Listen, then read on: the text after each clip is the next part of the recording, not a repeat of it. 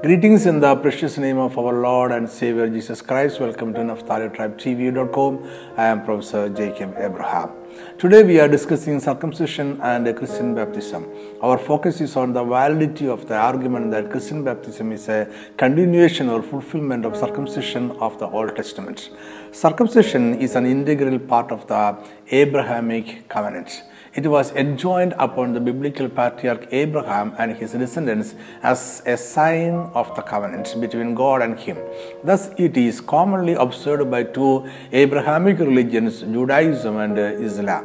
In the beginning of the story, Abraham and his wife were called Abram and Sarai.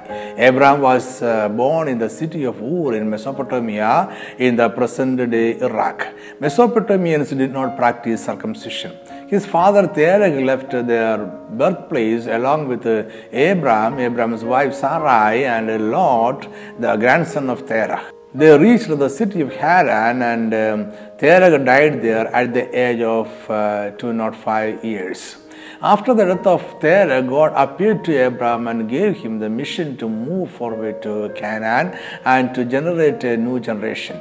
Abraham was 75 years and he had no child, no land, and no non special blessings. But in Genesis 12, God promised to bless him by descendants, uh, blessings, and land.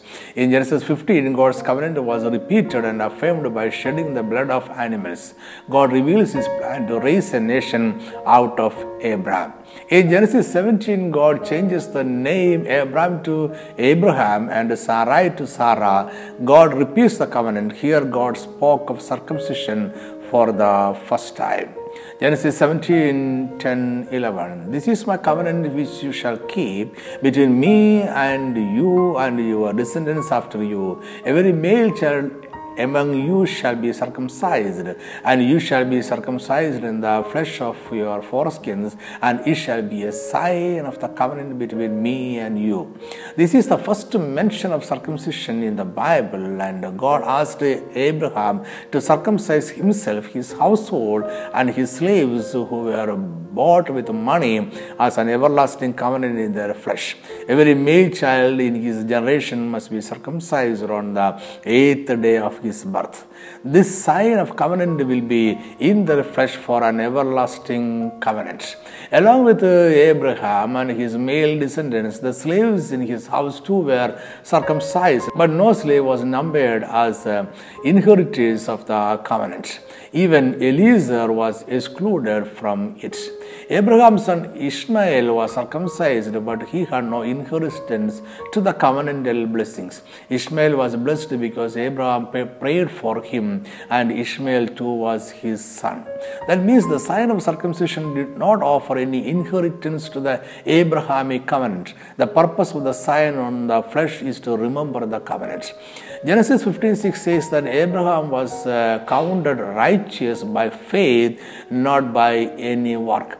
And he believed in the Lord and he counted it to him for righteousness. This might have occurred before Abraham became 86 years old because it is recorded just before Ishmael was born to him. Circumcision was given to him at the age of 18 and 4 years later. That means circumcision has nothing to do with the righteousness of Abraham. No work is even counted as worthy for righteousness, only faith is accounted for it. Abrahamic covenant was inherited by his descendants by physical birth. None born in the genealogy of Abraham, whether he is circumcised or not, was ever denied the status of a Jew. Circumcision was a sign of a covenant that had a physical means of entrance. One's spiritual life was not connected to the sign of circumcision. Every male was circumcised whether he showed any devotion to God or not. The Abrahamic covenant was a two layer covenant. It was physical and spiritual. Abraham uh, had Abraham was promised descendants, blessings, and land. It was physical descendants, physical blessings, and physical land. Abraham and his descendants physically inherited it. Also, in the Abrahamic covenant, there is spiritual descendants, spiritual blessings, and spiritual land. Abraham was aware of the spiritual promises. That is why he lived in the land of promise as in a foreign country, for he waited for the city which has foundations, whose builder and maker is God. God. But even in the Old Testament, circumcision and the membership of the nation of Israel was not sufficient for justification. In Deuteronomy 10:16, God spoke through Moses some 700 years after the institution of physical circumcision. Therefore, circumcise the foreskin of your heart and be stiff-necked no longer. Moses again says in Deuteronomy 36 that when they would come into the promised land, and the Lord your God will circumcise your heart and the heart of your descendants, to love the Lord your God with all your heart and with all your soul, that you may live. Moses is asking to circumcise the heart of Israelites who has been already circumcised in the flesh Circumcision in flesh stand apart from circumcision of the heart. One does not replace the other. God gave physical circumcision to the seed of Abraham as a sign and a seal of his covenant with Abraham, but he did not equate with the spiritual circumcision.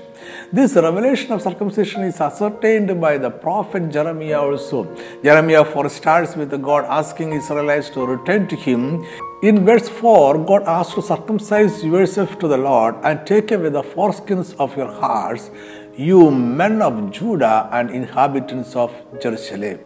He is using the same language as Moses did some 800 years earlier, asking Israelites to circumcise their hearts and to repent and uh, dedicate themselves. Circumcision in flesh was a sign given to Abraham and his physical descendants for inheriting the physical promises, and circumcision of the heart was necessary to inherit the spiritual blessings. In the Old Testament, circumcision was applied to Jews and the slaves of Jews only. Apart from that, circumcision never applied to people outside the Jewish faith. The Abrahamic covenant was with the Israelites and not with other nations. Circumcision in flesh started with Abraham and ends with his physical descendants, Israelites. Even while the Old Testament Israelites were circumcised in flesh, God commanded them to circumcise their heart. The circumcision of heart is seen in the New Testament also. That means circumcision in flesh and circumcision of heart are not Old Testament spiritual mysteries that have a progressive revelation in the New Testament. They remain the same with the same ritual and purpose in the New Testament also. Something that is not progressive revelation cannot be fulfilled or realized in the New Testament. With this understanding, let us proceed to the New Testament revelation about um, circumcision and uh, baptism. The New Testament Christians are no longer under the Old Testament law concerning the physical promises of Abraham, and so circumcision in flesh is no longer cared. This is the first theological doctrine that church ascertained in the Council of Jerusalem dated around 50 AD. The council was held to debate whether the Gentile Christians should observe circumcision in flesh. In the Council of Jerusalem recorded in Act 15, Apostle Paul, Barnabas, Peter, Jacob, and other apostles and elders of the church discussed this issue in detail. Apostle Peter spoke of salvation being by the grace of Jesus and not based on the sign of circumcision. James spoke of God's invitation to Gentiles and so no need to require them to be circumcised. Ultimately, the council wrote a letter to the churches. The letter contained the following decision Acts 15 28 and 29. For it seemed good to the Holy Spirit and to us to lay upon you no greater burden than these necessary things that you may abstain from the things offered to idols, from blood, from things strangled, and from sexual immorality. If you keep yourself from these, you will do well, farewell. Thus, the first uh, council in Jerusalem proclaimed that circumcision in flesh is purely a Jewish sign of Abrahamic covenant, and Gentile Christians need not follow it. They did not say that circumcision in flesh is fulfilled or realized in Christian baptism. Even after the council of Jerusalem, circumcision in flesh was practiced by Jewish Christians. At the same time, all Christians, Jewish and Gentile, practiced Christian baptism also. Let us now consider briefly Paul's view of circumcision. The question of circumcision was crucial throughout the ministry of Apostle Paul. Paul speaks of himself as I am an apostle to the Gentiles, and he never advocated circumcision in flesh. Paul differentiated between physical and uh, spiritual circumcision. Roma 2 28 29. For he is not a Jew, he is one outwardly, nor is circumcision that which is outward in flesh. But he is a Jew who is one inwardly, and circumcision is that of the heart in the spirit, and not in the letter, whose praise is not from men but God. 1 Corinthians 7:19 Circumcision is nothing and uncircumcision is nothing, but keeping the commandments of God is what matters. Galatians 5 6 For in Christ Jesus neither circumcision nor uncircumcision avails anything but faith working through love. Galatians 6 15 For in Christ Jesus neither circumcision nor uncircumcision avails anything but a new creation. In the above verses, Paul places keeping the commandments, faith working through love, and new creation above circumcision. According to Ephesians 2 8, salvation comes by grace and faith, not by works. We are delivered from our sins as a result of faith in Christ, that Christ finished work on the cross saves and not the observance of an external rite. Paul's theology on circumcision centers on the uh, inner as opposed to the outer. It is the distinction between the outer rite and the inner reality. Paul never deviates from this theology in any matter. Now let us see what Paul thought about Christian baptism. Christian baptism is totally different from circumcision in meaning and structure. Baptism is a progressive revelation. Baptism existed among the Israelites even when circumcision was practiced. At more than one occasion, Israelites had the command of God to wash themselves in order to wash away the unholiness from them. In the Jewish tradition, baptism was prescribed to all those who convert to the Jewish faith. That means baptism was not something new to the Jews when John the Baptist came baptizing, but by the ministry of John the Baptist, washing of the body became a baptism of repentance for the remission of sins. Jesus accepted baptism from John the Baptist, but he never preached baptism and he did not baptize anybody.